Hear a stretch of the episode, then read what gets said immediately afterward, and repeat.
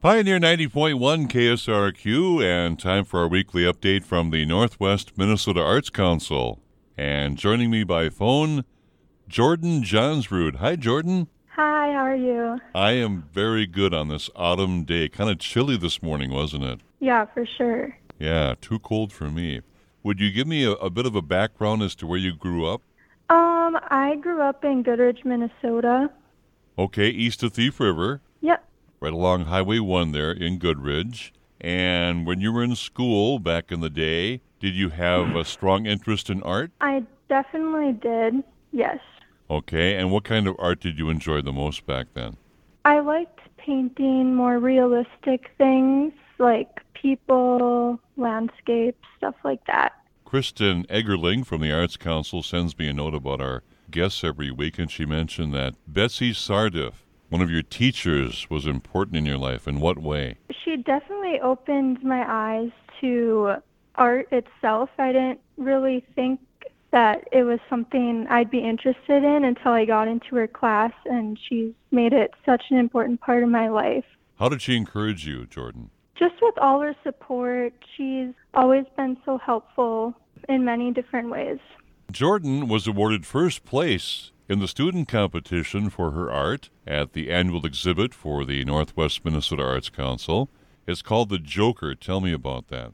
I was obsessed with the movie The Joker that came out last year, and I thought it had a really great meaning behind it. I thought it focused a lot not on just the Joker himself, but mental health. So I thought there was a good symbolic takeaway from the movie, and that inspired me to draw him. The photo that Kristen sent me of the Joker, your artwork is black and white. Why did you choose black and white?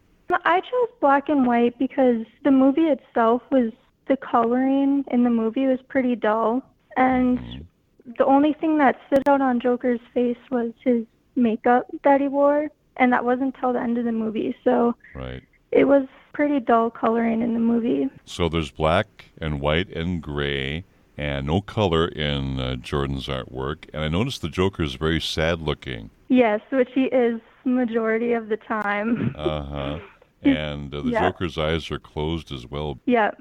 Uh, unique piece of artwork. I really enjoyed looking at that. Were you surprised winning first place? Yes, completely, because I know so many amazing artists that I was totally taken away when I won first place. Now, I've heard too you're a musician. Tell me about that. What do you play? I play guitar, piano, and I've been in voice lessons since second grade. And I'm going to Concordia College right now, and I'm in the choir there. Are you a freshman? Yep, freshman. And again, if I can be nosy, what are your plans for life beyond Concordia? I'm planning to hopefully get into the nursing program this Okay. spring. Jordynn has definitely uh, a desire to express herself, whether it be artwork or music. And I hope you continue doing that very same thing because it's wonderful how you express yourself. I really enjoyed the Joker looking at that.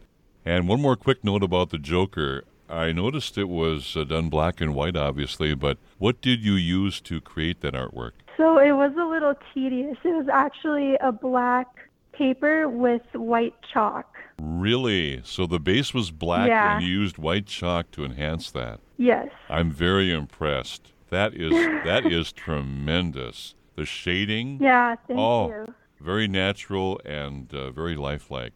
Well, I know you're Thank you so busy. you're a college student, and I want to thank you, Jordynn, for spending time with us. Congratulations on winning first place at this year's art exhibit by the Arts Council for students who competed, and it's tremendous. And best of luck this school year, Concordia. Yes, thank you so much for having me. All right, and stay healthy. Yes, you too. All right, Jordynn Jonsrud, again, winner of the student competition for the Arts Council's annual exhibit, first place. Our update from the Arts Council every Tuesday at 3:05 on Pioneer 90.1.